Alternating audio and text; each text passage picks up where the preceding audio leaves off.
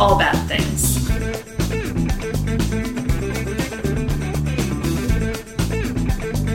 Tragedies, disasters. That's bad things. Trigger warning for everything possible. What? I'm Rachel. And I'm David. And this is All Bad Things. I'm just reduced to noises at this juncture. That's okay. And at some point in the podcast, we will be joined by special guest, tax season Raquel. I'm sure. Within like 30 seconds. She will make an appearance. She's making an appearance in everyday life now. But we have some... Oh, I'm sorry. Oh, follow us Insta, Twitter, Facebook at All Bad Things Pod. Email us allbadthingspod@gmail.com. Join our Facebook discussion group and our Discord. Yes. We have some exciting news that happened this past week. We do. Yes. And today, from when we're recording. Yes. Today on February 17th. Yes. Yes. Mm-hmm. Would you like to share? Well, we were on Podcasts We Listen To, mm-hmm. hosted by Jeremy. Mm-hmm. We were on his show, and it was the first time either of us had been interviewed where our job was not on the line. Yes, a non-job interview. Yeah, it was really fun. It was very fun and super conversational. And oh my goodness, is Jeremy just the nicest person? He is. Yeah. Like we hit it off with him really well. Mm-hmm. He was so nice. Cool. Please listen to his podcast. Yes. Which is. Podcasts We Listen To. Right. And they also have an excellent, or he also, surrounding his pod, has an excellent Facebook discussion group / community. I think there's over like 25,000 people in it. Is it really? It's huge. I didn't realize that. It's really massive. Okay. And such a good source if you're a pod fan, which I mean you're listening to us. Presumably we're not the only one you listen to, but maybe, who knows. They have some really great discussions and excellent suggestions. Literally, people have been like, I'm looking for a podcast about 16th century Cambodian literature, and like 20 somebody people, has one. 20 people will answer with 20 different podcast suggestions. Like yeah. The crowdsourced knowledge of that group is amazing, or surrounding podcasts. So I really recommend it. That's the fun thing about podcasts too, is whatever you're into, mm-hmm. there's either a podcast or a YouTube show or... Yes. It's out there somewhere. Right. Whatever mm-hmm. you're into. Mm-hmm. Even if you're Armie Hammer. Oh, God. Wow. There are probably podcasts for that, too. Jeez. He's into some weird shit, too. Now, not kink shaming, but when you... I was going to ask, is this in the realm of kink shaming? Because I think it might be. The problem is that he was asserting his picadillos or whatever onto people who were not asking to participate and over whom he was displaying manipulative and abusive power. So it's not so much that he's into cannibalism. As a thing, it's more we have actually covered cannibalism on our show. Yes, we have, for survival, not for orgasm, but not for the hell of it. Yeah, but it's more that it was coupled with like abusive behavior and harassing and assaulting behavior. So I just got out of it, and obviously I'm not a woman, so I don't have the same perspective. I just got out of it. That's just really fucking weird, and. Well, if you're not into people it, yes, and... All of us have weird shit that we're into that we don't... Well, and the thing is, like, yeah, it's fine to be into some weird shit if you want, but you just need to... If it involves a partner, you need to be very clear to make sure that they're okay talking about it, they're okay participating in it. You know, enthusiastic consent is very, very important. So for you future cannibals out there, oh, just... Just put it on the table. Did you? And have it mm-hmm. with some Well, no, I'm not going to... A nice Chianti? I'm not going to... No. Some fava beans and a nice Chianti? I was going to drag it into something else, but we're going to go off that topic. Okay. And because of Jeremy's show, I ordered some El Yucateco hot sauce. Oh! Very nice. A sponsor. Yes. Yeah. You said it was sounding really delicious, It is, right? The flavor is chili habanero. Okay. And it's like 60% heat. So I'm like, ooh, like okay, just enough. Yeah, I'm with you. I'm a person who enjoys a kick. Yeah. But not so much to burn off your tongue. Yeah, not anything overwhelming. Sarah, my sister, loves, like, if she can't feel her mouth, that's a good sign. She just loves that level of heat. I'm not so much. No. But yeah, we'll have to try it and we'll have to tell Jeremy, especially if we like it. Yes. You know, we need to. I'm sure we will. Yeah.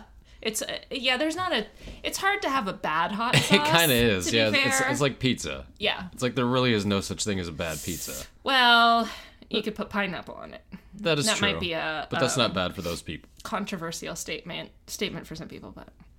I did remember, so I'm not fully tax season, Raquel. I remembered to look up the names of Quinn Quincy's podcast and Shelby's podcast. Okay, nice. Because I flubbed it last week.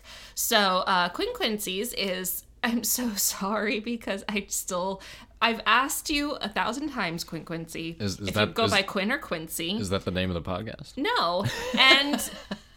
And you've told me, and I still don't remember, so I just call you Quinn Quincy to cover my bases. Anyway, hosts Spooky Husband Mystery Tour. Oh. With his husband. Like very it. Lovely. And then Shelby, I got the premise of his show right. The name of his show is 80s Pop Tops.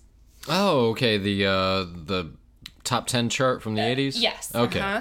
Yep. I do need to listen to that. Yeah, it's really right up your alley. I'm sure it'd be fun just to know who was in the top 10 in February of 1981. Yeah, very specific, right? Like yeah. Each. Because there was a weird hangover musically, well, culturally also, well, which that usually go hand in hand. Right. Between the late 70s and the early 80s, there was some weird stuff in there. It's a very tail end of disco, right? Mm-hmm. It was like 79-ish. And kind of the uprising of like alternative rock and prog rock and stuff like that. They're like Genesis and Journey were originally like prog rock bands. Yes, Journey's first album was complete prog. Mm-hmm. You wouldn't know that. If you listened to Journey's first album, you wouldn't know. You would not think they would go on to record a song named Wheel in the Sky. Yeah. Similar to Fleetwood Mac. You listen to their first album, it's like a straight blues album. And then they went horribly downhill, but that's just my opinion because I'm not a Fleetwood Mac fan. People who are Mac fans are big Fleetwood Mac fans. There you go. I'm in a band with like 4 of them. It's a little annoying, but... So what do we have on deck for a topic? Oh, well, should we talk about what we have on deck for beer first? Yes, which drinking? I am having Birdsong Brewings. Jalapeno Pale Ale. One of your faves. Yes. And I am a little closer to home. Haw River, which is out of Haw River. Yes. Haw River Farmhouse Ales. This is Beneath the Feet of Orion. Orion. Beneath the Feet of Orion. Oh, look up in the sky. It's the stars of Orion. It's a carrot and ginger saison. Imperial rye saison brewed with fresh carrots, local ginger root, and toasted cumin seed. It's good. May I try? Yeah, it's very subtle. All of those things are very subtle. And if you'd told anybody even 10 years ago that carrots, cumin, and local ginger root. And local ginger root would be in a beer, they would have been like, well, why? Why? Why? The local, or the national local beer is more the thing. That's actually pretty good. Yeah, it's a saison. I don't necessarily taste those individual things. I enjoy a good carrot beer. They do put a lot of like fruits and veggies in their beer. That's true. All right, yes. Topic. Guess what I did. What did you do? Research. In the middle of tax season, yeah. I fucking did research. I don't even do that. No, you don't. But look, I'll get to that in a minute. the day this episode comes out is a specific disaster anniversary. Okay. Yeah, you mentioned this. Mm-hmm. February 22nd. February. I have no idea. I don't think it's certainly not one I would have pulled out of the thin air either. But I realized it a while ago, and I was like... Can I get a continent where this took place on? Yes. Tax season continent? No. Here's the thing. We're going to get into this. Oh. It's technically on a continent that some geologists are arguing should be considered an eighth continent. I've never heard of that. What? Mm-hmm. Where? So technically it's in the continent of Australia, I believe. Okay. So we need another... Do you know what country? I'm guessing it's Australia or New Zealand? Or one of the other ones? No, I gave you a little eyes. I'm not reading your cues. You said Australia or New Zealand. Mm-hmm. So which is it? I guess I'll go with New Zealand. Yes. I thought you were like, no, another country. Oh. There is another country, right? No, it's just Australia and New Zealand. Jesus Christ! Now I'm going to make a fucking fool of myself. I believe the continent of Australia is Australia and New Zealand. I thought there was another one. I now you're putting me on the spot. I don't know technically what continent, like Indonesia. Now I'm just sounding so fucking. Yeah, Australia, you need to get your continents in order. You need to make it more simplified, like North America, where one of our countries has 50 states. How easy could it be? Yeah, it's not that hard. Come on now. But we'll get into why New Zealand maybe should have its own continent. But can you think of a major disaster that happened in New Zealand 10 years ago? Excuse me. The first thought in my head is a fire, like wildfire.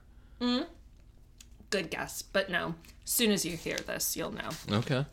This is the story of the 2011 Christchurch earthquake. Oh, gee, yeah. You remember this? A little bit. It's literally halfway around the world. Again, I just know it's something that happened. Right. We're geographically very far removed from it, but it was a major event, like a global news sort of event. Because it wasn't common for Australia to get that. Am I correct? No. Yeah. No. You're not correct. Oh, I'm not correct. And we're not talking about Australia. We're talking about New Zealand. Well, the continent of Australia. Okay. But country of New Zealand. No, it is extremely common. And it is. Okay. Earthquakes are, and we'll get to that. Okay, maybe spoiler I'm thinking alert. Of something else. It's okay. So on February 22nd, 2011, an earthquake rocked Christchurch, New Zealand, killing... I want to take a guess. 137 people. You didn't horribly Samsonite it. 185. Hey, that's really good. Mm-hmm. That's very non-Samsonite of me. Yeah. And injuring hundreds, potentially thousands of others. There's different accounts of how many. So, main sources for this. I had like 2 pages of source links, but Becca Carter, Hollings and Ferner Limited. The podcast Collapse. I didn't listen to the podcast. I just looked at the website, but shout out to our Kiwi listener, Steven, for mentioning this on our group, Facebook group, because I was already starting to research this, but he brought this up because it's around the anniversary that they're doing a pod, I believe like maybe today or next week, the last episodes are like a limited series about one particular aspect of this whole disaster, which we'll get into. GNS Science, The Guardian, Live Science, The New York Times, New Zealand History, The Otago Daily Times, Reddit, Explain Like I'm 5, Scientific American, Stuff.co.New Zealand, NZ, Sydney Morning Herald, U.S. Geological Survey, and Wikipedia. So, So yes, I'm coming out of my tax season cocoon, hibernation, whatever, because I thought, I was like, we can't let the 10th anniversary, like our pod is coming out the day of the 10th anniversary. I was like, I don't want to let that slide by. I also really fucking love New Zealand and kind of wish I lived there, except for this part of it, but we'll get to that. because New Zealand seems like a very cool place. They have a kick-ass prime minister and have contained COVID. It's kind of a paradise right now. Those are all pretty damn good things in today's modern world. Yes, it's kind of a paradise. So I do feel guilty that because I'm doing this research in the middle of tax season, I feel like it was a little rushed. I do feel like this isn't as good a job as I could have done on it. However, I also feel like I balanced the two. Like, I weighed my two options, like, kind of let the anniversary pass and cover it down the road a little more thoroughly, or just go ahead and, like, cover it. Like, if it didn't fall literally on the day that our pod releases on a Monday, then, like, I may not have, but I just thought it might be appropriate. So, a couple of disasters from New Zealand have piqued my interest lately. So we'll be revisiting New Zealand. I think we've only been here once for Pike Mine. Is that the only time Pike we've done a New Zealand disaster? I believe so, although Erebus, I believe, took off from New Zealand. It was either New Zealand or Australia. I feel like it was New Zealand. Yeah. I'm not... Oh, that was a long time ago, but... Because they were flying over Antarctica. They were flying to Antarctica. Yeah. That's correct. I think they took off from New Zealand versus Australia. But the Pike River Mine thing, we may have mentioned it before. I don't remember if we did or not, but they reopened the investigation and allowed investigators to go in because it's just safe for the first time in a long time. Well, they're just trying for the first time in a long time, yes. So basically it was, there are people still in there. I mean, bodies still in there, right? It's strictly recovery. It is recovery, but that's important because for a lot of people, well, that's a unique topic, isn't it? Like, the idea that if you knew that your loved one's body was somewhere, like, trapped, the drive to recover it, I can kind of understand that. Because it would probably feel very much like you were abandoning them, or that people were abandoning them, or whatever. So, yes, Jacinda Ardern, the Prime Minister, specifically made a point of... I think it was a campaign promise of hers that she's followed through on. Mm-hmm. So, yeah. Imagine that. Apparently, she also, like, there's multiple reports of people, like, getting on a flight in New Zealand and being like, oh, yeah, there's Jacinda, like, in coach with everybody else. And she's just right there. Which is pretty fucking awesome. I just think New Zealand is like this magical hobbit land. I don't know. Basically, America feels like a dumpster fire, and New Zealand is looking really, really good. So, anyway. They should make that into a campaign advertisement. You're the world's magical hobbit land. Sure, they fucking hate that. That's what it's known for. They're like, yeah, we've already been there. Like, Peter Jackson, he's like, we've covered that. They're like, we sent him to you. We don't want him back. Right. So, very quick geography corner and history corner. Of course, New Zealand is a country comprised of two islands off the coast of Australia. The country of Australia. So two islands, one's kind of in the northeast and one's in the southwest. And probably, if you had to name two cities in New Zealand, what would they be? The only one that I know is Auckland. Well, and what about where we are today? Did you already say? Where this earthquake took place? Yes. I see, I keep thinking of it as like an actual building, not a town. You said Church Christ? Christchurch. And we'll get into why it's called that, but you're not far off, So yes, Auckland is the most populous city. It's the capital, right? Sure. Yes, it is. Boston is the capital of New Zealand. Yes, it is. Boston, New Zealand. The correct answer to every capital is it's Boston. Boston is the capital of New Zealand. But if you say that to somebody who grew up in New England, Boston as any capital anywhere is the correct answer. Like, it's valid to somebody, right? Yeah. Boston, New Hampshire. Yeah. Yes. So Auckland is the most populous city. Christchurch is the second most popular city. Auckland is in the Northeast Island and Christchurch is in the Southwest Island.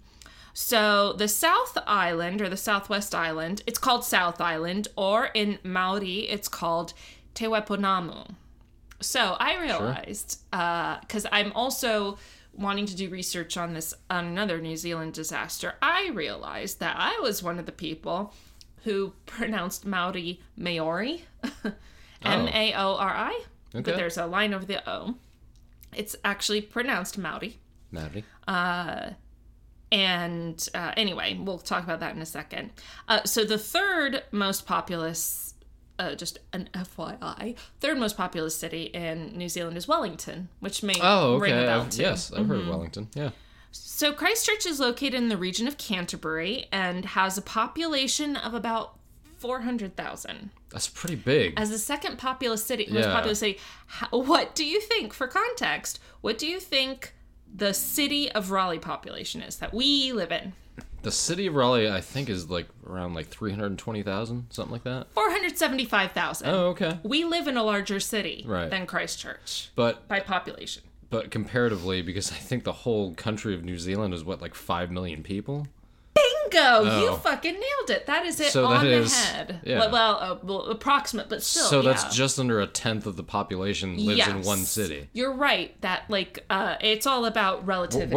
We're not even the largest city in our own state. No, Charlotte by a long shot. Yeah. So yes, you are absolutely right that that's kind of the thing, right? It's all relative, and you're right that it's gaining on 10% of the population. There are 5 million people in South Carolina.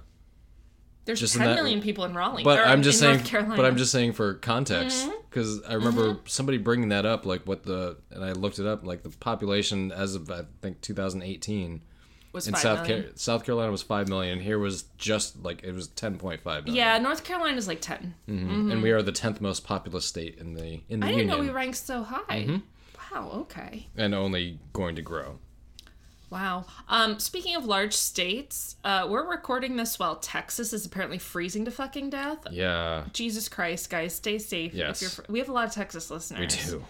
And I am so fucking sorry that our government is corrupt in the United States, but that your state government is so corrupt that they privatize the grid, and that is killing you. And I'm sorry you're having to live through a future topic. That really fucking sucks. Yeah, that's a little mind-blowing, but is it really? Anyway, all right, moving New Zealand. Onto a New Zealand earthquake. Dallas, New Zealand. Dallas. Or Houston. I'm not sure which is I don't even know which is the capital of Texas. Is it Dallas or is it Houston? Or is it Austin? It's Austin. Austin. Yeah. It's Austin. I was going to say it's neither of those. Oh, God. So going back to Austin, New Zealand. Raquel is very close to appearing. I think Raquel has arrived. Maybe. So, interestingly, New Zealand was one of the last major land masses to be settled by humans. Yeah. Maybe not surprisingly because it's so remote and island-esque. Well, I know why it's settled, which I have a feeling you'll get into. Really? Yeah. That's where England sent their prisoners. Oh, no, that's Australia, I believe. True, but there was some sprinkling. Yeah, there's the whole Australia thing. But no. Let's go through this. Okay, so let's go through my research, sir. Yes. Like the rest. Let's go through my version of history. I was going to say drunk history, but I've literally had like 2 ounces of beer. This is like the rest of New Zealand. The first known people to populate Christchurch were the Maori people. Specifically, the Waitaha Iwi.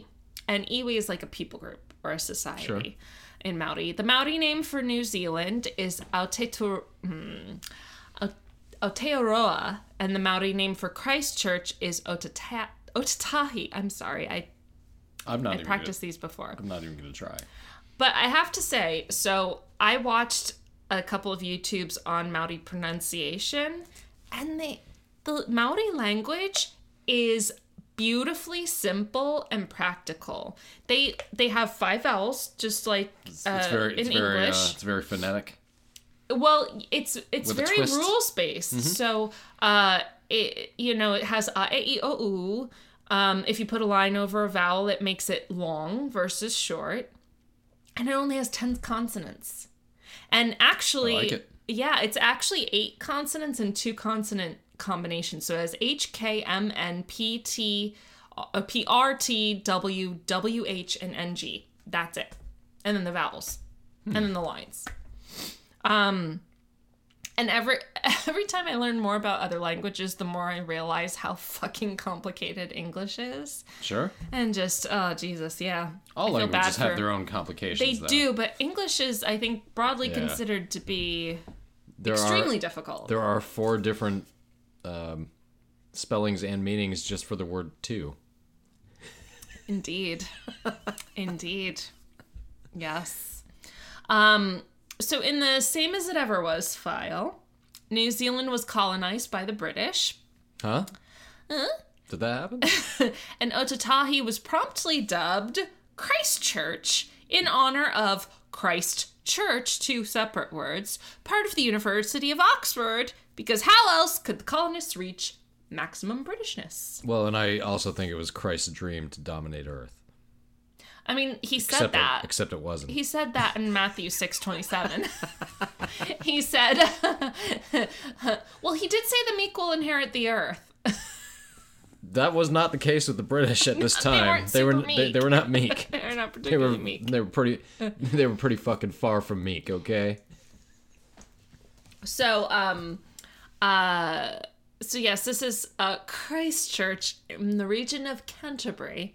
So, extremely British sounding, but all the Māori names too. I'm guessing somebody in Canterbury get their hair pulled. It's so cute.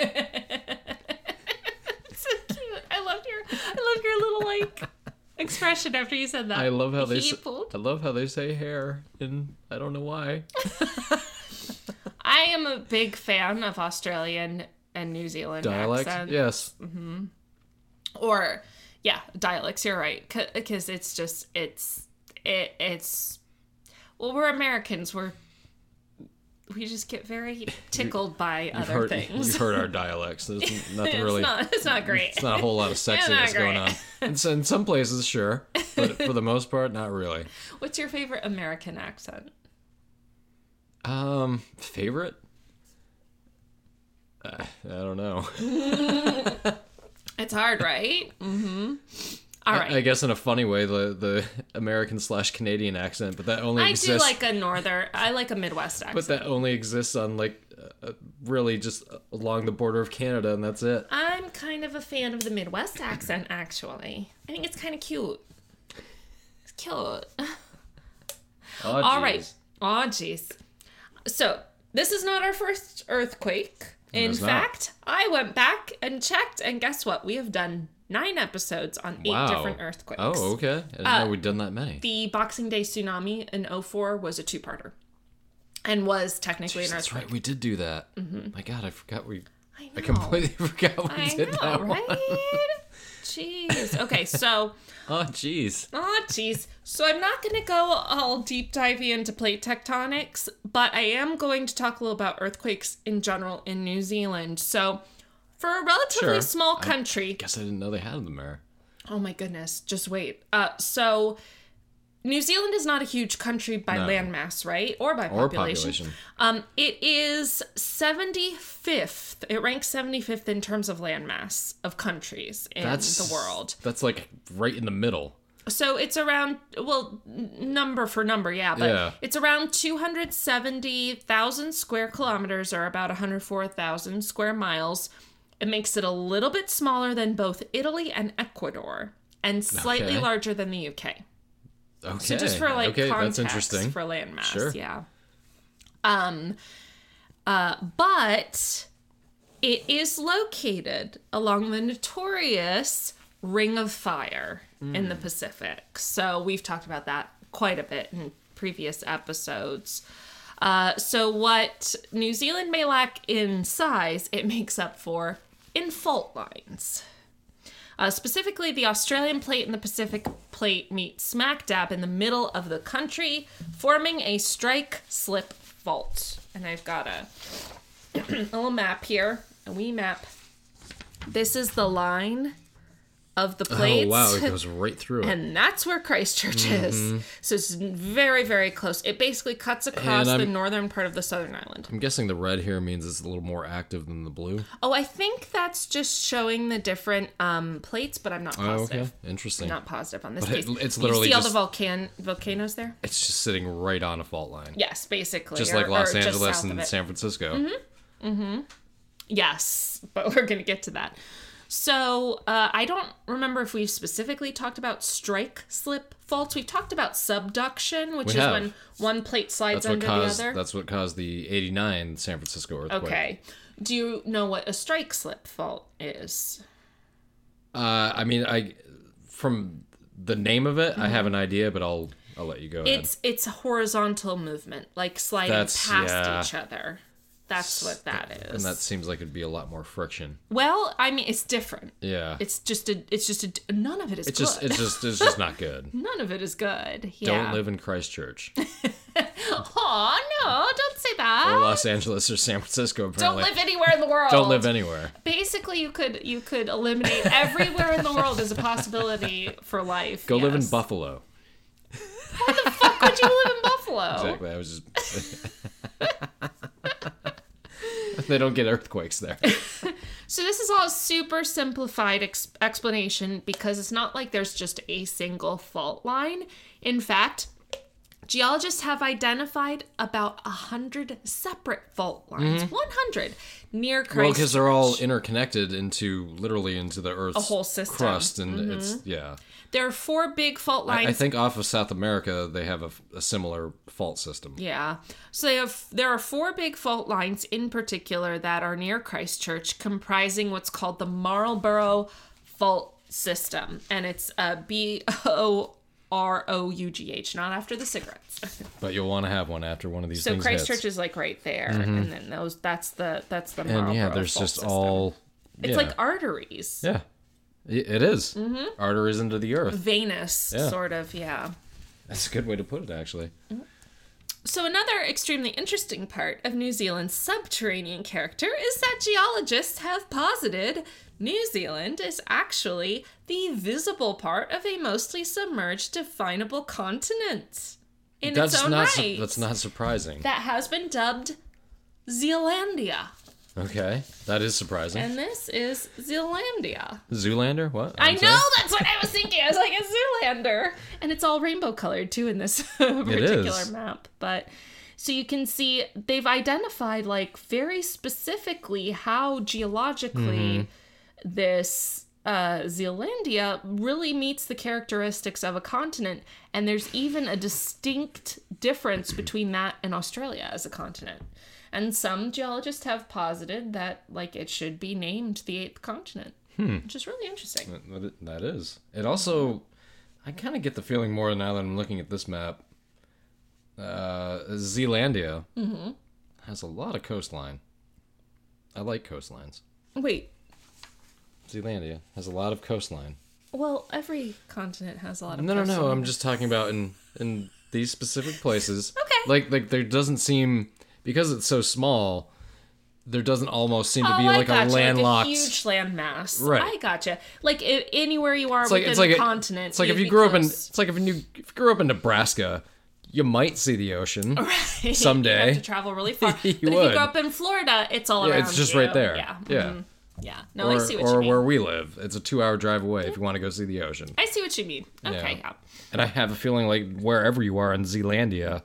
The ocean's like 2 hours away. Mm-hmm. Yeah. Yeah.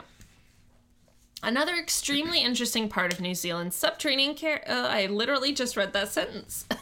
Let me move on to the next one. So, it's not big.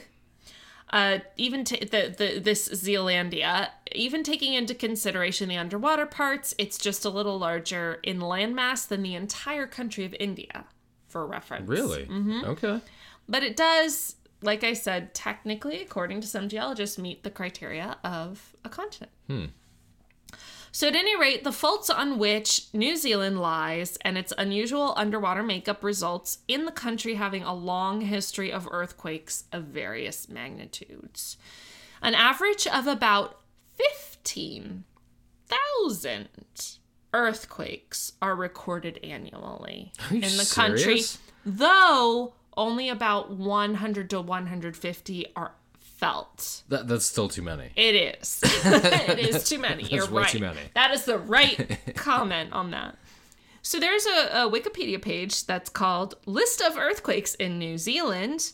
It only lists what they call, quote, earthquakes with magnitude of 6.0 or greater, except for a few that had a moderate impact. Sure. They list 67 such earthquakes in the 20th century, and then so far in the 21st century, 37. Jesus so the 21st Christ. Century's not been good. So from 1900 to today, 2021, so 121 years, 67, what did you say, 67 and 37? 37, mm-hmm. So there have been 104, like...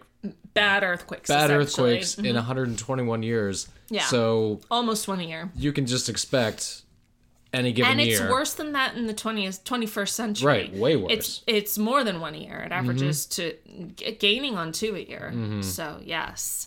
And it's kind of alarming that in the past 21 years that there have been more than half the number of major earthquakes than in the entire preceding century. Maybe we won't move to New Zealand.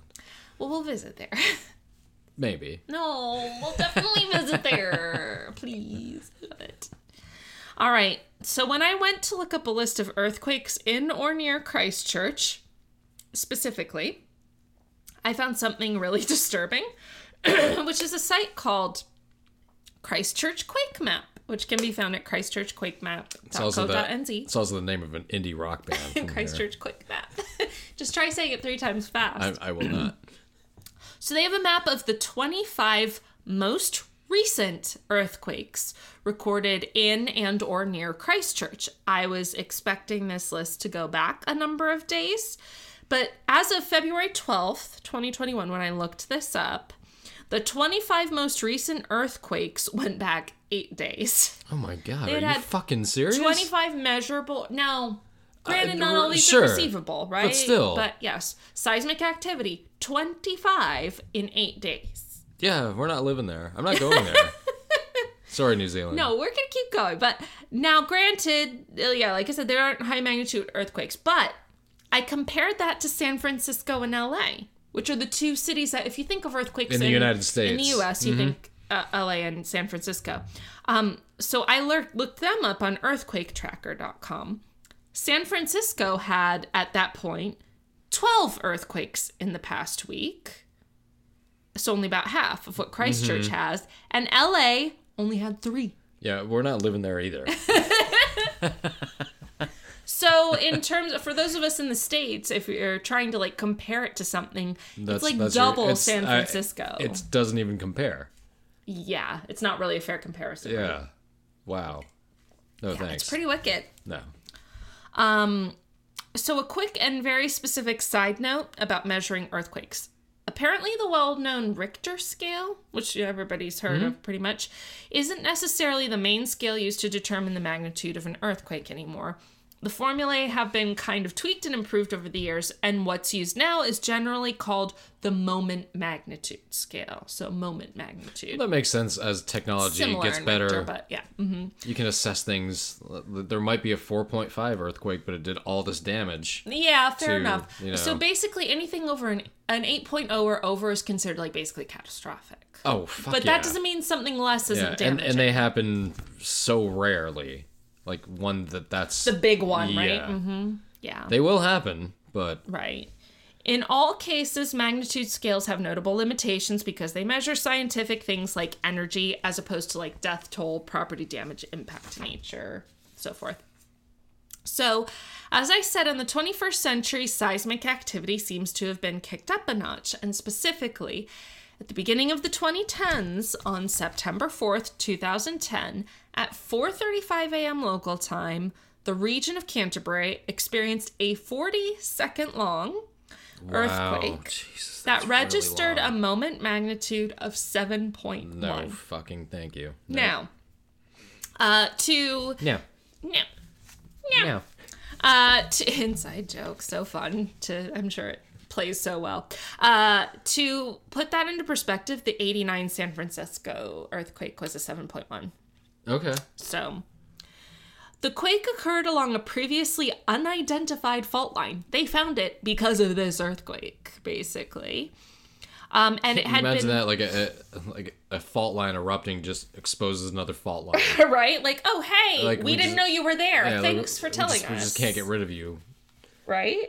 It's like Mount Krakatoa just it just keeps bursting, and then just I'm just gonna birth another volcano. I'll just create a new one that will explode last year.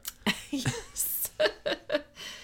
And it was theorized, because we don't know for sure because of written history, but it was theorized that it had not ruptured, or there hadn't been an earthquake on it in thousands of years. Certainly not in recorded history. It showed up in the Bible, but all the names had changed. Nobody knew exactly what it was. Which, if you lived 2,000 years ago through something like that, you probably would think it was God's wrath. Well, that's the whole thing, right? A seismologist didn't exist 2,000 years ago. How else do you explain a lot of scientific phenomena when you don't know? Yeah. Mm-hmm. Now, despite this being a big earthquake, there were no attributable deaths during it, which is kind of remarkable. It is. Apparently someone had a heart attack while it was happening, but it was not considered... That's expected. Well, it was not considered part of the, quote, death toll because they could not determine if it was a naturally induced heart attack or... They couldn't determine whether a 40-second 7 point something earthquake made somebody have a fucking heart attack. Well, there are coincidences. There are. I think that might have kicked it in a notch, though.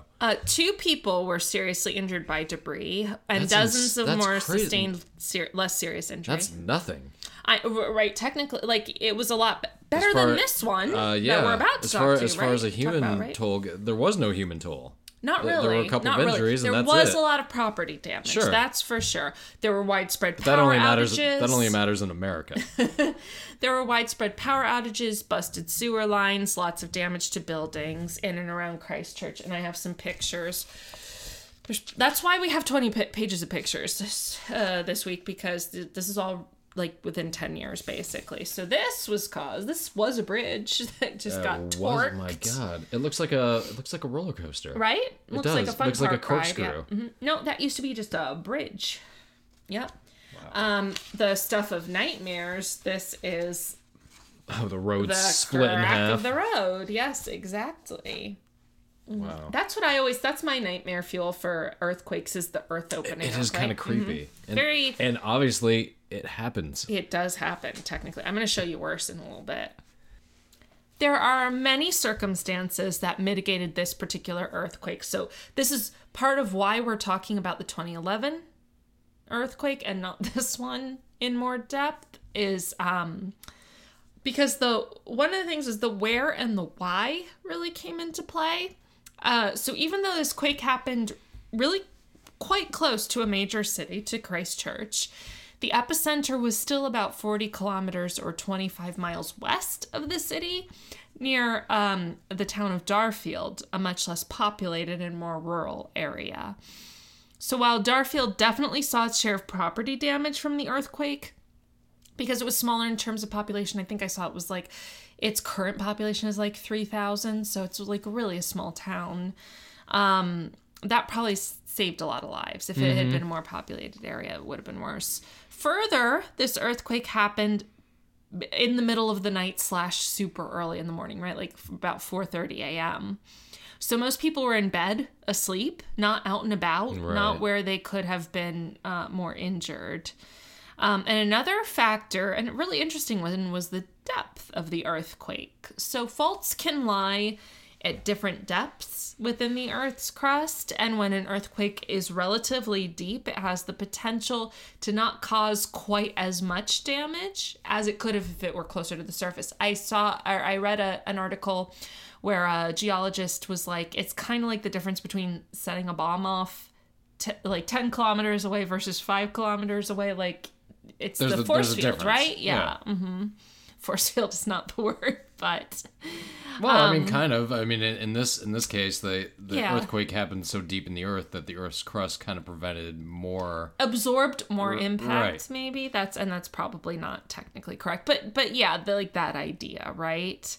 Now that doesn't preclude that deep earthquakes like they can't be massively damaging. For example, the earthquake that triggered the Boxing Day tsunami of 2004 was almost 20 miles undersea. It was, so that's right. Really deep, and still caused all that destruction. So like killing hundreds of thousands of people. Like, but that one also set off like a chain reaction of, you're right, yeah, that it wasn't the quake, it was the, but that's kind of always the case with earthquakes, right? So the September 4th earthquake had been located about 10 kilometers or a little over 6 miles underground. Now, as big and scary as the September 4th earthquake was, what it was most notable for was the long series of aftershocks it spawned. The first two took place on September 8th, 2010, and October 19th, 2010. On December 26th, 2010, Boxing Day, literally 6 years to the day after the Boxing Day tsunami, there was another aftershock, which I would guess it was a little terrifying to the residents given the date, right? A little creepy.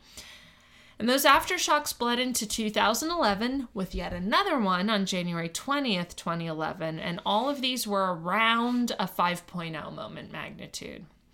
And they were all building up to the main event, the mother of all aftershocks.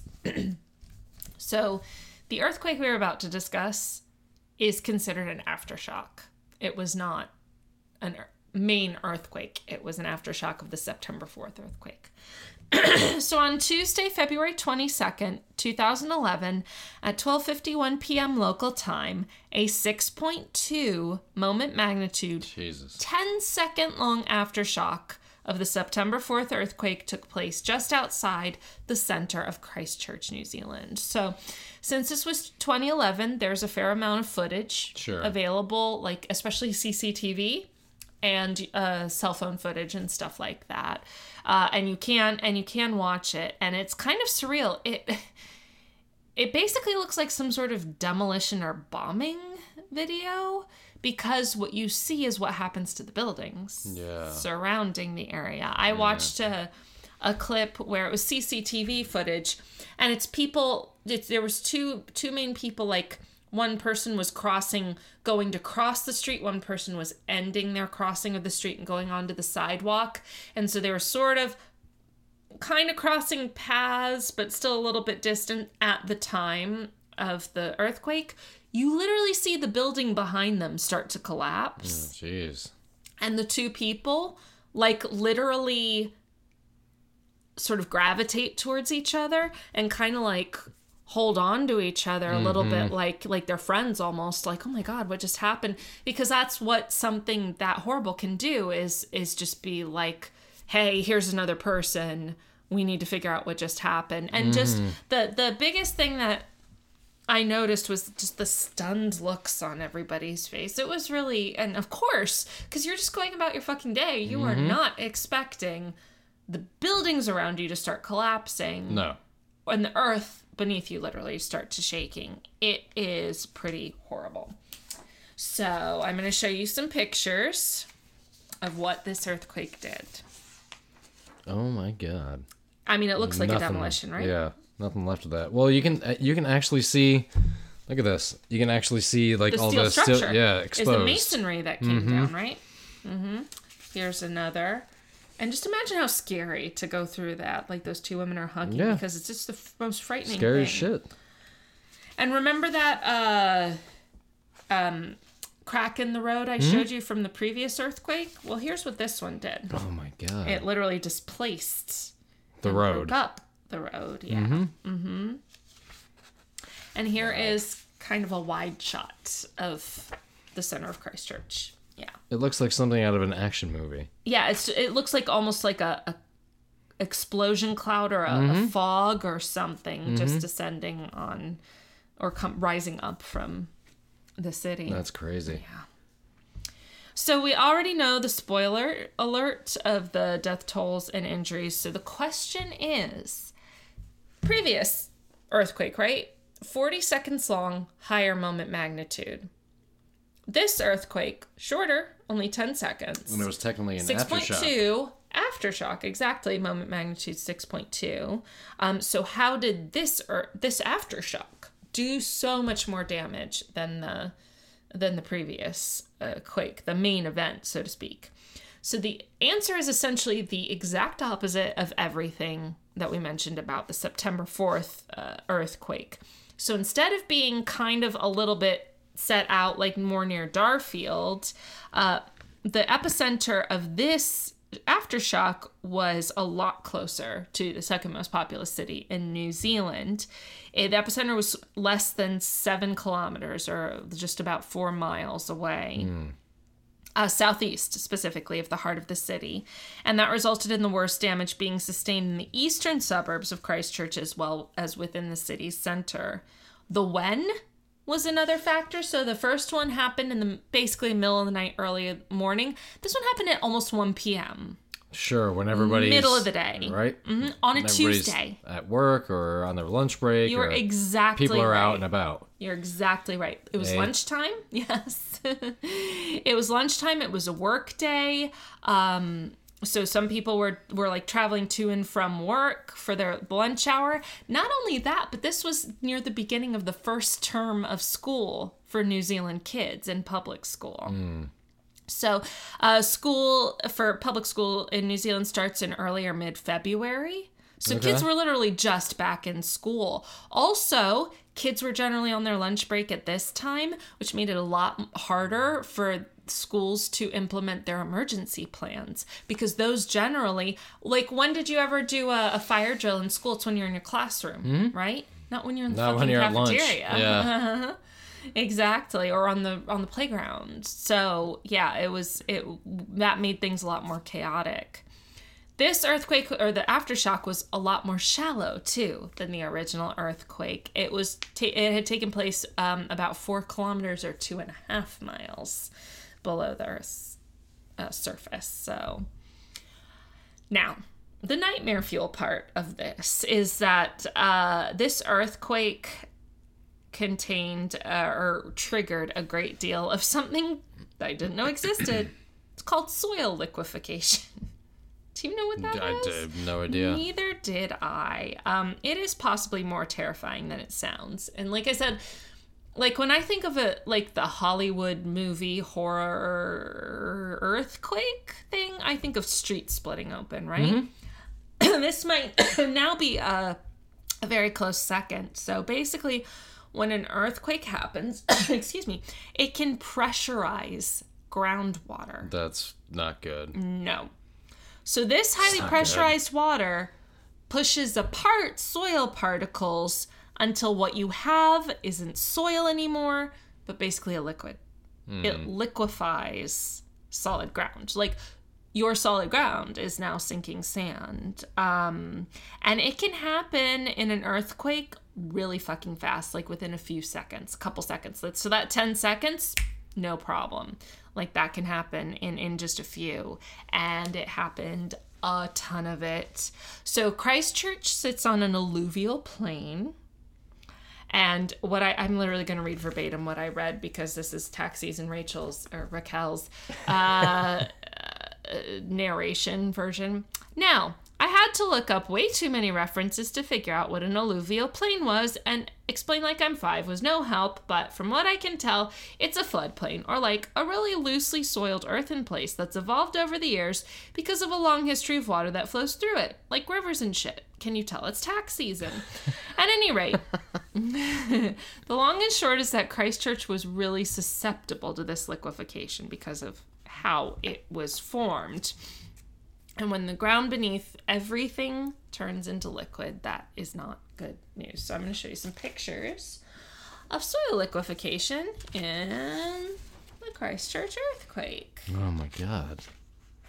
Don't worry, it gets worse. Ooh, where's the road? We don't know. It's turned literally into a dissolved. Canal. Yes, it has just turned into water. Wow. What about your car? Where's your car? Oops. You've got to be kidding me. Submerged into mud, essentially. What about your house? Where's your house? Oh, never mind. My house and all my neighbors' houses are liquefied. Isn't that so horrific? It's creepy. I didn't know that was a thing. No, and I didn't either. I kind of wish I did. That was a thing. Earth, you bastard. Mm-hmm. Yeah, this is... I've never seen this before. Not like this. Right? I didn't know that was physically a thing. No. Remember when we were talking to Jeremy and we were like, there are some things we wish we didn't know? Yeah, this is one of them. That were physically possible? This is one of them, yeah. Yeah. So, New Zealand is known to have some of the best building code in the world in terms of earthquakes because of its susceptibility. That can't be true, because we are the United States. We are the greatest in the world at everything. Except for regulation. You're kidding. No. You mean to tell me, after 40 years of fighting regulation, like, we don't have the strictest, safest standards for our public anymore? Happen? I don't know. So what I literally wrote is, now New Zealand is known to have some of the best building code the world over because of its susceptibility to earthquakes and desire to keep its citizens safe, and the citizens' relative lack of rebelling for no good goddamn reason and crying fascism every time the government tries to enforce safety standards. No, they don't decry fascism. They decry communism and socialism every time we try to employ safety standards. Oh, we do, yes. Yeah. You're right. Yeah. Yes, you're right. Oh, I'm sorry. I got my terms mixed. People from New Zealand are just like, yeah, that makes sense. They're like, oh, you want to keep us safe? That sounds like a good idea. That's good. Yeah, we like it. Imagine being so smart. What must it be like?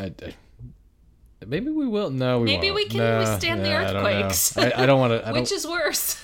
I've been through a tornado. That's not fun. I don't want to go through an earthquake. I've never been through one. I've felt one, but it was like a 3.0 and knocked over like a couple patio chairs, but like that's it. Well, and it was like in DC. Yeah. Yeah, it was a ways away. Yeah, it wasn't literally underneath my feet. No. So the problem is, even with the greatest high standard building code in the world, if the ground beneath a building is literally turning into a liquid... it doesn't matter. You can have the best foundation in the world, it doesn't matter.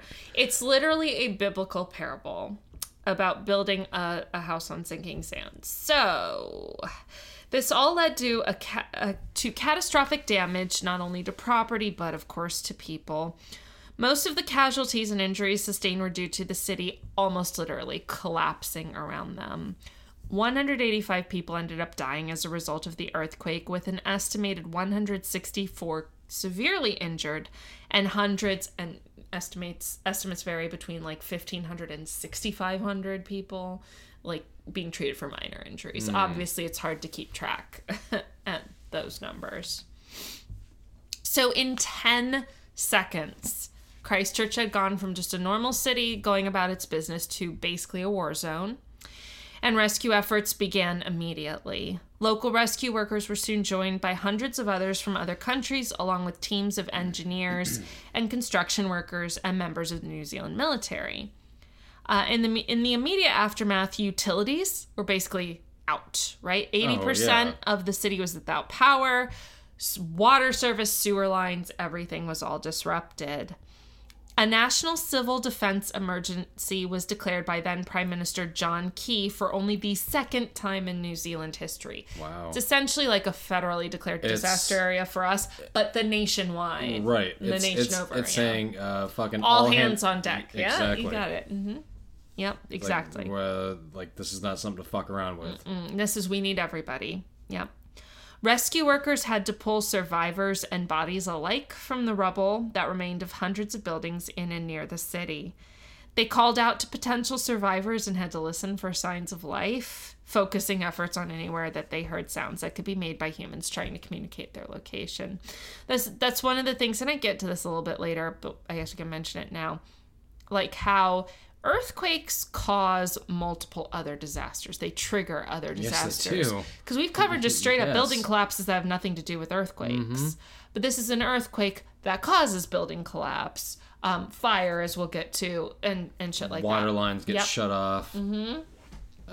Yeah, it's just chaos. It causes all kinds of shit. It's like a bombing. Mm-hmm. It's really horrific.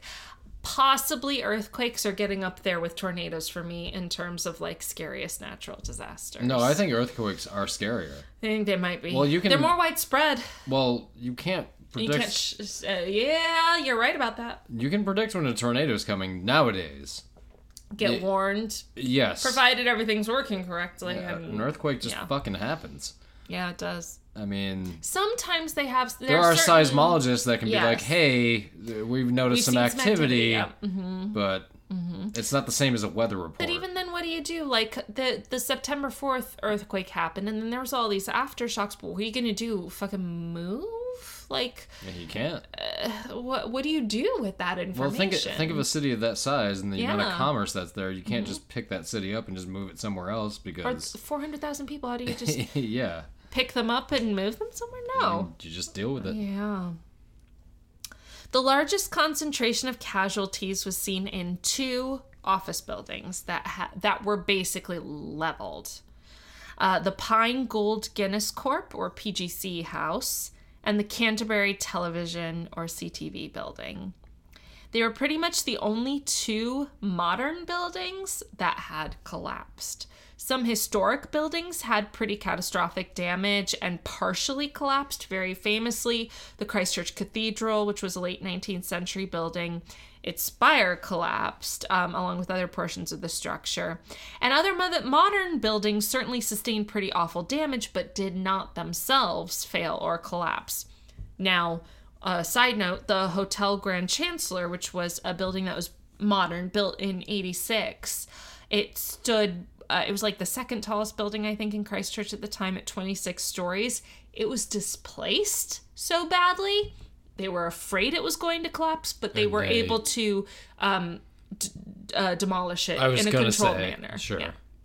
The following month. They're like, we can't just move it back to where it was. No, we've got to bring this down, but it didn't collapse itself at the time. That's good. So, yeah, it is.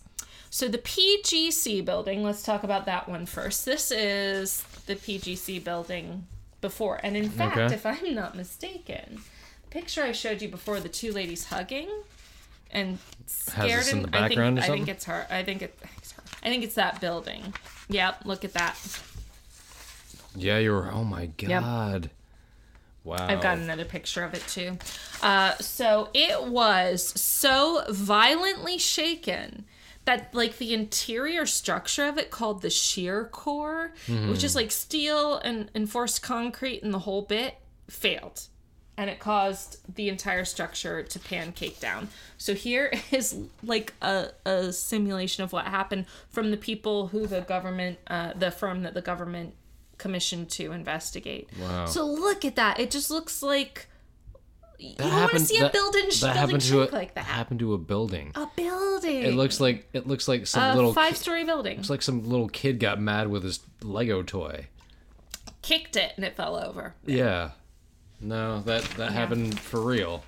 This is some pictures of of that building. It just looks like a bomb. It looks like a bombing. Mm-hmm. Isn't it so disturbing that in America we're more used to like, oh, that looks like a bombing, not a natural disaster. In this century anyway. Yeah, right? But yeah, it does look on a 9/11 type of scale. It's rubble. Yeah. It's just disintegrated bits of building and building materials. So yeah, it just failed. Rescuers did manage to pull a number of survivors from the rubble of the building. And in fact, this was in one of the official reports, and it really shows like the sort of dichotomy or whatever of a disaster. It's basically two people who are who were rescued. Office workers. Yes. Yeah. You can tell because they're in like their little office shirts and everything. They were pulled from the PGC building, and they're like fucking raising hands triumphant. And you know what? Fuck yeah. Yeah, they're like, go for it. They're like, we fucking made it. Go for it, because that must have been horrific, and glad you made it. That's wonderful. So they did pull a number of survivors from that building. Some people were trapped for quite a while. One lady ended up resorting to tapping SOS in Morse code on her desk to try and like give a sign of life. Very smart on her part, and they did find her. One survivor, Ross Blackler, had just entered the building on the ground floor when the quake happened, and he said, quote, "I headed for the doorway and the door came down on top of me. I had no choice. I just stayed on the ground and covered my head. I'm so happy to be alive." End quote. It's just one of those, like, what the fuck do you do? And he did the, in my opinion, the only thing he could have done. I think he can. Cover your head. They tell you that in like, kid, when you're in school in a drill, you cover your head, like your head and your neck. If you want to keep your brain intact. That's right, and your spinal cord. Mm-hmm. Two things. Yep. Another survivor, and I'm going to give a major trigger warning for this next story because it gets pretty grisly. Another survivor, a woman named Amanda, had her hand trapped under a desk. Rescuers were able to free her, and she witnessed 3 of her fingers fall off. Yeah. Yeah. And then rescuers obviously had to calm her down after that because that's a little disturbing just a little bit. To witness your own fingers falling off. That's horrible. All right, the rescuers pulled the last survivor from the PGC building 22 hours after the collapse. So some people actually had to wait there almost a whole day, which is horrifying. As for the CTV building, we're going to get into a whole other thing about that, but that is what the podcast Collapse is about, is specifically about the CTV building. So here is the CTV building before, and it is 6 stories, I think. 1, 2, okay. 3, 4, 5. 6. Well, okay, so it's a ground floor and then 5, yep. Mm-hmm. And here it is after. Oh my God, it's not even there anymore. Nope, just one wall. Wow. Everything else is literally just gone. So the CTV was the place where, guess how many people of 185 died there? I would guess 150. It's not a fun game, but 115. You are not far off. So, like, 2/3 of the people are, yeah roughly-ish, right? For simple math's sake. From one building. Yeah. One building. That's not good, obviously. And I'll get into all that in the next section. But let's talk about who was in the building at the time. So, because it was the CTV building and everything, CTV employees were there. So, Canterbury Television employees were there. They were the company's main tenant. They had the naming rights, etc. They were on the first and second stories. And of the 17 employees present at the time of the earthquake, 1 survived. Oh, Jesus. Their receptionist, Mary Ann Jackson. Everyone else died. Yeah. The third story was vacant. Thankfully, could have been worse. Bizarrely, it could have been worse. On the fourth floor was King's Education, which was an ESL, English as a Second Language school. Also had a medical clinic. On the top floor was a medical clinic and a nonprofit counseling agency. 19 people in the clinic and 1 administrator at the nonprofit died. The majority of the casualties, as well as the majority of people present at the time of the earthquake, were at King's Education, the ESL school. An estimated 131 people were present. And because it was an ESL school, many of the people there were from other countries, right? Mm-hmm. Including 27 students who were visiting from Japan and who all died. So 79 of the total casualties, about 40% of all the casualties in this entire earthquake were at this. One building. No. At King's Education. Or at one tenant. I see what you mean. Yeah. 2/3 of all casualties were in the building. Mm-hmm. So, and I said 79 at King's Education. I also saw Collapse attributes 80 deaths at that. So there's a slight discrepancy, but it's either 79 or 80. The entirety of the CTV building came crashing down except for one exterior wall, and a fire broke out that had to be extinguished. While most deaths at that building were likely due directly to the collapse, it is also thought Some people may have died by being burned because they were literally trapped. They couldn't go anywhere and were burned to death. And then possibly some people may have been drowned in the water used to extinguish the fire. Yeah. So, and like I said, this is where I kind of get into that. This might be the worst thing about earthquakes, that they start off a whole series of bad things. Yes, they do. So, like, tsunamis. Not in this case, but they can, right? Well, they definitely... Building collapses. In urban areas, fires, water mains being cut off, electricity being cut off. I mean, it's a chain effect of... It is. Yeah. No it's thanks. I wrote here, it's a panoply of tragedy. It's that too. Yes. I don't know what panoply means, but I'm guessing it means a lot. Smorgasbord. Yes. Yeah.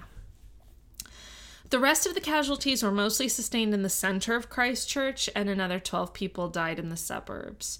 While rescue efforts continued for about a week, no one was found alive after February 23rd, the day after the disaster. Horrifyingly, the aftershocks weren't over by a long shot and continued literally immediately after. The first aftershock occurred less than 15 minutes after the 1251 quake. It registered a 5.5 moment magnitude, and then it was followed by 4 more aftershocks that afternoon and evening, and they all registered at 5.0 or greater. Over 300 aftershocks were recorded in the following week. Oh, God. We just had a break, and I realized that I just drank an 8.2. Mm-hmm. So it'll be an interesting... pint. I also just switched to a Guinness Extra Stout. That's harmless. It was an interesting... From a Saison to the Guinness was a very different taste experience. Mm-hmm. I think tax season Raquel is here. Would you like a little sip? You're just handing it to me. I am, just for... Malt is what I taste. Malt is what I taste there. All right. This was a bad idea to take a break. I should have just kept powering through. Let's move on. Okay. Right, we were talking about people drowned in water from fire extinguishing. Yeah, why would I want to drink? Okay. It happens. So, 300 aftershocks. Yes. Okay, so aftermath. Aside from the horrible loss of life, the earthquake and resulting soil liquefaction, which is a thing as we've learned, had caused catastrophic damage to infrastructure. There were, of course, the many buildings destroyed in the initial quake, but subsequently, thousands of buildings were found to be structurally unsound due to the damage they sustained and had to be demolished, including at least 10,000 homes. People's houses that were identified and marked for demolition, some of which were inspected and found to have had damage from the original September 4th quake. So it was kind of a combination. Mm-hmm. That was also a point of, not controversy, but just like investigation, is how much damage had been actually done to some of these structures in the initial earthquake, that like the aftershock was the final blow. Yeah, sure. Yeah. An estimated 70,000 people were displaced. It was a truly devastating event that left the city and much of the country horribly traumatized. The earthquake was investigated by the most New Zealand thing ever, the Canterbury Earthquakes Royal Commission. Sure, okay. I wish we had royal commissions here. I know we don't have royalty. We don't need royalty. We just need to name things royal. We have plenty of commissions. Yes, we do. Just not royal ones. Departments. Mm-hmm. We just need to start calling them royal for no reason. Yeah. It's beautiful. Like nobody would question like the Royal Department of Taxation. The Royal Department of the Environment. Do you know? I have seen British tax returns several times now, and I believe I forget now. I'm putting myself on the spot, and I forget what the full, we have the IRS, the Internal Revenue Service, right? In England, they have something that starts with Her Majesty's. Her Majesty's like IRS. HM something something. No, it's just Her Majesty's IRS. Could you imagine if it was the Her Majesty's Internal Revenue Service? Yeah, that's probably what it's called. Her Majesty's. There's more. I will read my words. William Cavendish. William Cavendish, Lord Byron of Canterbury. I now appoint you, William Cavendish, to be the head of Her Royal Majesty's Internal Revenue Service. That's not as funny as it is seeming right now. Because this is awful. It is. Everything is awful. Okay, so the Canterbury Earthquakes Royal Commission published a 7-volume, 3-part report by the end of 2012. Now, something that I found, so I've looked at, I will not say I've read or even perused through the bulk of, but I've read many official reports in due course of researching this podcast, and I've never seen this. One of the things I found really nice and really remarkable and really decent is that in the report, this is the official government report, right? Mm-hmm. They include paragraph-long biographies of every decedent, every person who died, wow, in every casualty, which it was really nice. Mm-hmm. It was really nice that they were clearly, openly acknowledging. Like, it wasn't just a mass of people that died. Right. It was these were individuals that died and had... You got it. Mm-hmm. Yeah. Had lives, had... yeah, I thought it was really sweet. Really, really sweet. I did not read 115 biographies, no. But, 185, that, yeah. Yes. But yeah, I thought that was very sweet, and I wish we did that here in the States too. A major theme in the aftermath was the aforementioned world-renowned high-standard building code. So the vast majority of buildings in Christchurch and around Christchurch fared exactly... how you would expect... exactly. Because apparently people don't like how I say that. Egg. Exactly as should be expected with such a high building standard. But why did two modern buildings, not historic buildings, modern buildings literally collapse to the ground? Like, failed on a ridiculously catastrophic level. And they caused the vast majority of deaths, too. I was just gonna say, what happened there? So the building that saw the lesser casualties, only 18, and I say only with big quotation marks, right, was the PGC building. It's a 5-story office building that was built in 1963, so a little bit back, right? Not like in super modern times. Not like historic either, but, you know. At this point, almost 50 years old. Yes, almost. Yeah, like 47 years old. That's pretty... To a T, you can put that in modern times. Yeah, yeah.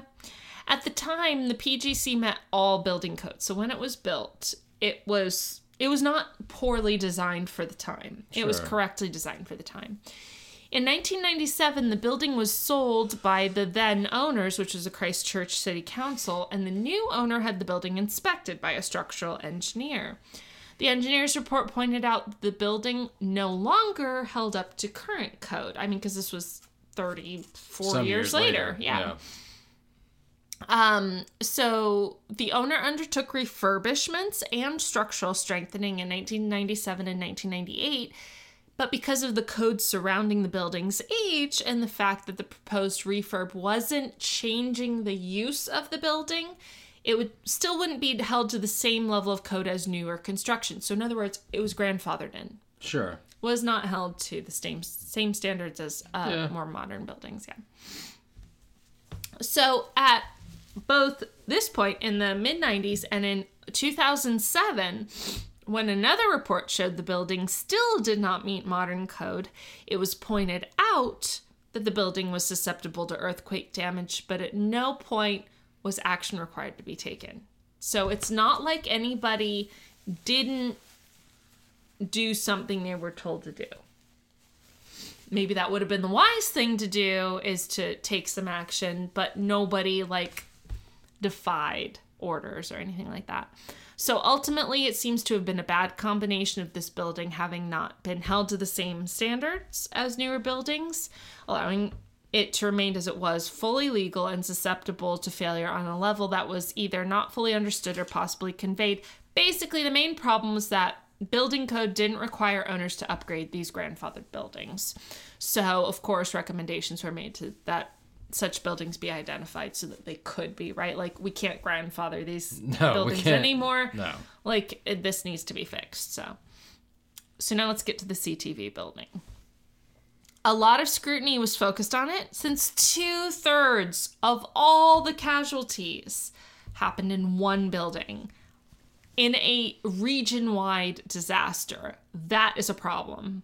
Like, that is an immediate problem, right? An entire volume of the 7 volumes of the Royal Commission's report is dedicated to this one building. So the CTV building was built in 1986, soon after a key moment in New Zealand earthquake-ready building code history. So in 1982, building standards had changed around reinforced concrete, requiring better ductility. Do you know what ductility is? I don't know. I've never heard that word, ductility. But you know the concept. It's basically the idea. Like it sounds like a Disney Plus series, Ductility. Darkwing Ductility. Yes. Cracking myself up now. I'm cracking myself up now, yes. You'll get Raquel is here, yes. I will make it through. So basically, we've discussed this. It's the idea that if you build something too rigid, it will be more prone to collapse, yes. Right? Yeah. So ductility... Because it's trying to withstand a force that it can't withstand. It can't resist, right? Yes. So if it can move a little bit, and we're not talking like... swaying, no, but like it has elasticity, flexibility. We're talking about has enough give to where the whole fucking thing isn't going to come down. Exactly. Well, that wasn't really a thing in, at least in New Zealand building code, until like prior to the early 80s. So at that wasn't even building code here until like a decade later. You're right. That was when because just like every other industry, architecture, engineering, they evolve, and so a big shift happened. Well, just before this building was built, that shift kind of happened, and they were like, okay, look, no, we need to make these buildings more ductile. What we're doing isn't working. What's a new idea? This will be better for it, exactly. It's not going to eliminate everything. What it is going to do is mitigate certain... You're right. Absolutely. Right. Because they know they can't prevent... You can't defend against an earthquake. Right. You just can't. They can't defend against damage, but they can defend against failure, catastrophic failure. And they can defend against how much damage. Yes. Mm-hmm. Mitigation, like you said. That's all you're trying to do is lessen the impact as much as you can. Yes. So the design of the CTV building did not include compliance with this updated code. It was not ductile. And so it collapsed. And now this is a super simplified version of this. I literally wrote, but it's tax season, let's move on. The engineering film that built the CTV building was called Alan, and I hope I'm pronouncing this right, Ray. It's R-E-A-Y? Sure. Ray or Ray. Consultants, eponymous to the owner of the firm, Alan Ray. Ray assigned engineer David Harding to spearhead the building's design. So Ray thought, like, here's this guy, Harding. He's got good experience. Let's put him in charge of this project. He did not have the experience that Ray thought he did. And Harding knew that he didn't have that experience, but he kind of thought that Ray was giving him this assignment as like, okay, like, let's help you grow. I'll be mentoring you. I'll be helping you through this process. I'll be a little more hands-on. So he kind of accepted it because he's like, okay, I'll be sort of seen through this process.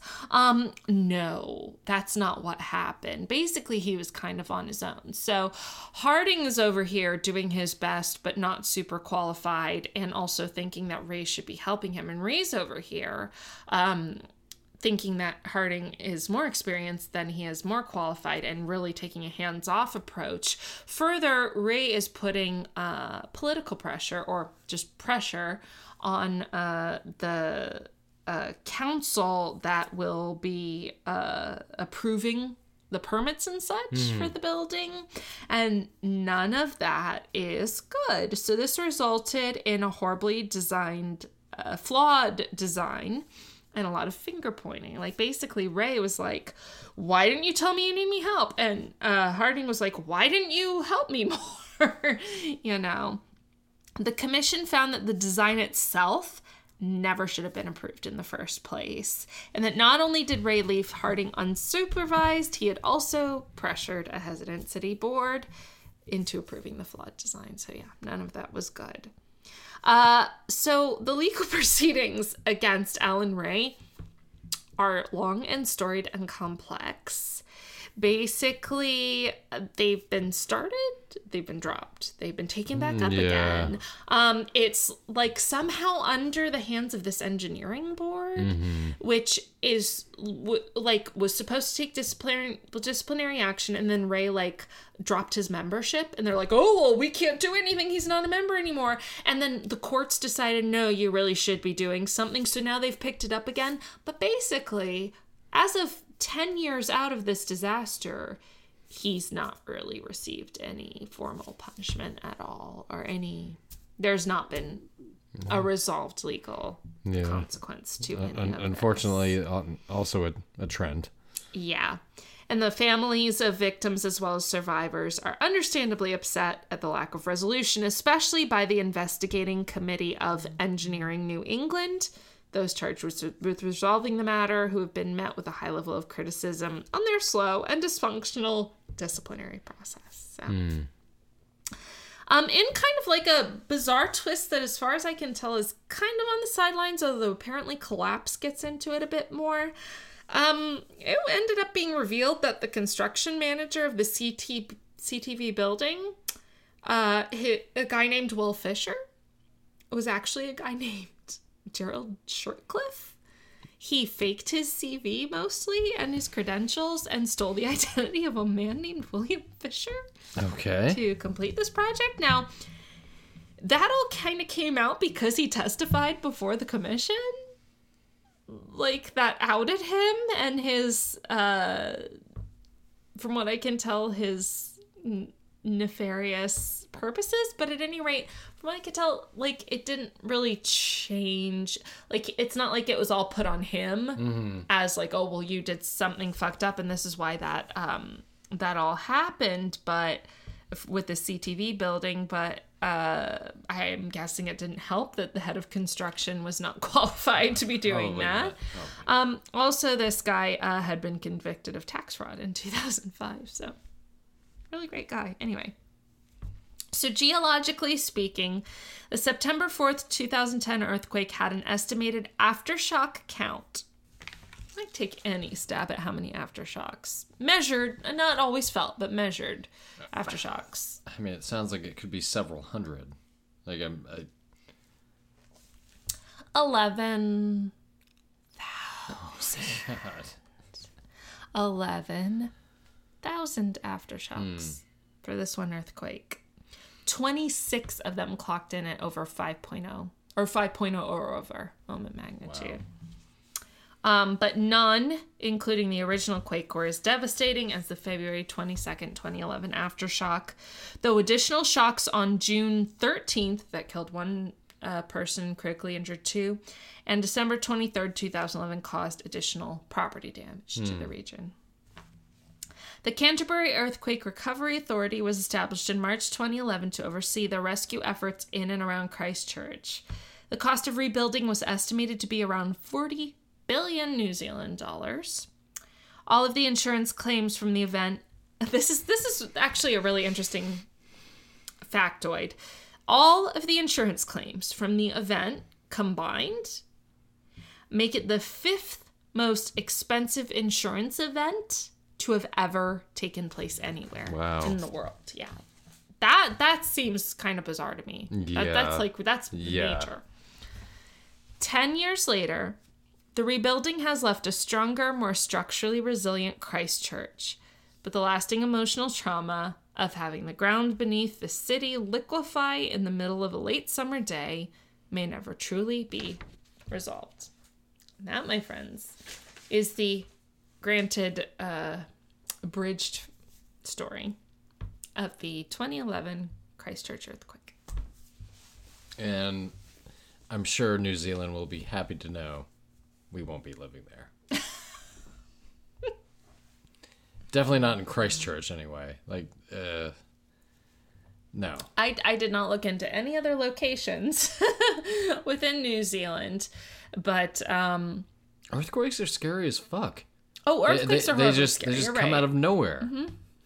I mean, there's... How do you prepare for an earthquake? There are things you can do. Well, to be fair, New Zealand has done a lot of it, especially in terms of building code. If things hadn't fallen through the cracks on that one building, imagine if those two buildings, had been like up to code, you could have potentially prevented 133 deaths. That would have made this death toll so much less. It could have. I mean, you're right, yeah. And we don't know. I'm just saying the odds were better. The odds would have been better, and that these were outliers. If they were just outlier buildings in a really unfortunate location during a really unfortunate event. And the sad thing is, like, something that Steven expressed as a sentiment is that, like, nobody's fucking paid for having done really shoddy workmanship, even back in 86 on the one building. The other building seems to be falling a little more in the... It was just sort of the way the building code worked, but this, like, weird miscommunication and poor design was... I'm not saying that, like, people should be put through the ringer for it necessarily. It's just that I completely understand the families not feeling that there's been justice or even an acknowledgement, really. It's like when you have a southern state in the United States, that state being Texas. Oh, boy. Now, I understand they're not used to dealing with freezing cold weather. I understand that. I'm actually shocked that that's even happening, which I'm sure they are too. But you should have your electricity infrastructure should not fail in that moment. Like It needs to not fail. Because I've seen all the stuff like, well, it worked great before this. That's great. That's good. I'm glad that it worked great before this. Right. But when it's depended on the most, that's when it really needs to work. It's not like, okay, like, let's say Tom Brady went to 10 Super Bowls and lost them all. I mean, like, he was really great in the third quarter until they didn't win the game. Does it matter? Yeah. Like, it's the same kind of... Well, and also, likewise, the CTV building was absolutely fine every other day. Mm-hmm. It was the day that it mattered. But one of the only buildings to modern buildings. The stuff going on with Texas though really upsets me because it's completely capitalism. It's passing the buck goes along with capitalism, literally and figuratively. I'm speaking in the figurative manner, but people are trying to blame this, and that. It's like you have one of the biggest. Power infrastructures, not in the United States, in the world. Like, Texas is known as we generate power through oil. You know what I mean? Energy production, yep. Yes. And yeah, I get it. This is a random weird event, but it's like, come on. Well, but people... Because it's fully privatized, capitalism is okay with the death toll. Yeah. I mean, that's just how it works. Is that, and we've talked about that. There are measured decisions that say which is less expensive, settling all the inevitable lawsuits or saving people's lives. What's less expensive, 100 people dying, or we invest in this? And usually, well, investing in this is that's going to cost us some money. Yeah. These are dollar decisions. These are not human decisions. Exactly. Those companies are like, we're not going to be paying for those people's funerals. Through a couple lawsuits, we might, but we can handle that. So if you're in Texas listening to us, we're thinking about you, and it's just a shit situation. And if you're in, and if I see one more fucking thing about goddamn windmills, There are windmills in the Northeast and the Midwest. There are windmills all over the United States. I don't quite get the... It's a whole other thing. It doesn't matter. I'm not going to play into the fucking... stupid conspiracy theory. Yeah, it's not even a conspiracy theory. It's just like the oil giant of the United States is trying to blame windmills on why the electrical grid is down. It's like, are you fucking kidding me? Well, David, anyway. maybe we should just tune into Rush Limbaugh. Oh, wait. I wasn't going to bring that up. What did I say? I just said, we can't anymore. And that's you still can tune into Rush Limbaugh, unfortunately. Yeah. That's where we'll leave that. But yeah, this obviously. This was a really big fucking national tragedy in New Zealand, and it's 10 years to the day when this comes out. And goddamn, I mean, just. It's just so sad, and it's one of those, like, it seems to be mostly just what it is, mostly just a. I would love to see some closure for the victims of the 115 families, and I gotta think that a large number of the casualties in that building were people who were. From other countries, and I gotta think, maybe I'm just projecting Americanism onto New Zealand. I think that's what we're trying to do. But that there might be some I think that racism/nationalism at play in terms of not aggressively pursuing that. I know that if in the U.S. a building was felled or bombed or whatever, and the majority of people were non-U.S. citizens, it would get buried under the rug so much faster than if everyone was from the US. We already saw that happen. Like, you don't want to know the fallout from like a governmental and logistical and what is the other word I'm trying to say? Judicial standpoint that a lot of victims of 9/11 felt, because there were a lot of people that, you know, they were immigrants or whatever, and their husband or wife or whoever died in 9/11, they were just fucking left out on their ass. And I'm always happy to dog on the U.S. We have seen this happen in other places too. Grenfell Tower. Oh god, yeah. Well, it's so yes, it is sort of a world over thing. Like, yay, we're racist everywhere. Well, it doesn't have to do with that. It's more. See, to me, it's more. I think the focus needs to be taken less on race and more with class, because that's a big part of it. You're right. Because the racism part, it's just bundled so elegantly with class. Well, because everyone's willing to look the other way on race if you've got money. Exactly. So yeah. Fair enough. But yeah, so I hope that, I mean, it's a haves not issue. Yeah. Mm-hmm. That's what you could take that into the story. I didn't necessarily. I just thought it was just bad circumstances. I think it's kind of something there, but at any rate, that the fact that Christchurch and New Zealand in general is so focused on building code probably, frankly, saved a lot of lives too. That sure. There were just these couple of buildings that weren't quite up there for a couple different reasons, and that caused the majority of the deaths. Because if you think about it, like, the ground turned to fucking liquid, and aside from those two buildings, we're really talking like 50-ish people dead. Yeah. Now that's horrible. It is, every single one. But that's better than it could have been. Mm-hmm. So, I mean, I certainly fucking feel that New Zealand's doing something right in that they are. And that's the impression I've gotten. Sorry, Steven, I keep calling you out on this, but because you're my, like, conduit to New Zealand. I do have a former bandmate who lives there too. But, so it's interesting because Steven and I'm so sorry, Steven, if I'm mischaracterizing you, but seems to have slightly more libertarian/conservative, like, bend. But for New Zealand, that's still, like, liberal. Right. In the US. I was going to say, for New Zealand, that's still like Democrat, like far left of what our national politics are.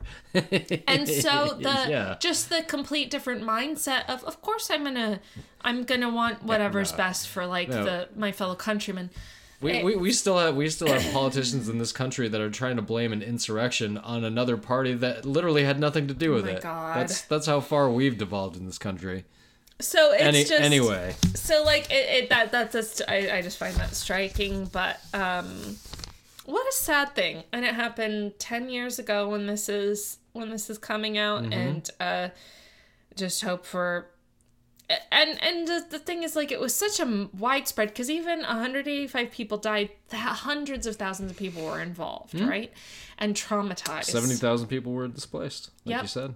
Absolutely traumatized. Yeah. I can't imagine, like, I got bit in the face by a dog, and now I see a dog, and I kind of, like, recoil. I can't imagine being a fucking earthquake. What do you do? Mm-hmm. Like, in terms of, are you just thinking that constantly the Earth is going to turn into liquid beneath you? I mean, we know what we do, and what most of these people do, you just get through it. No, I gotcha. Know? I'm just saying, yeah, you get through it, but it's not that it's not at a cost. It's not that it's not at an emotional toll.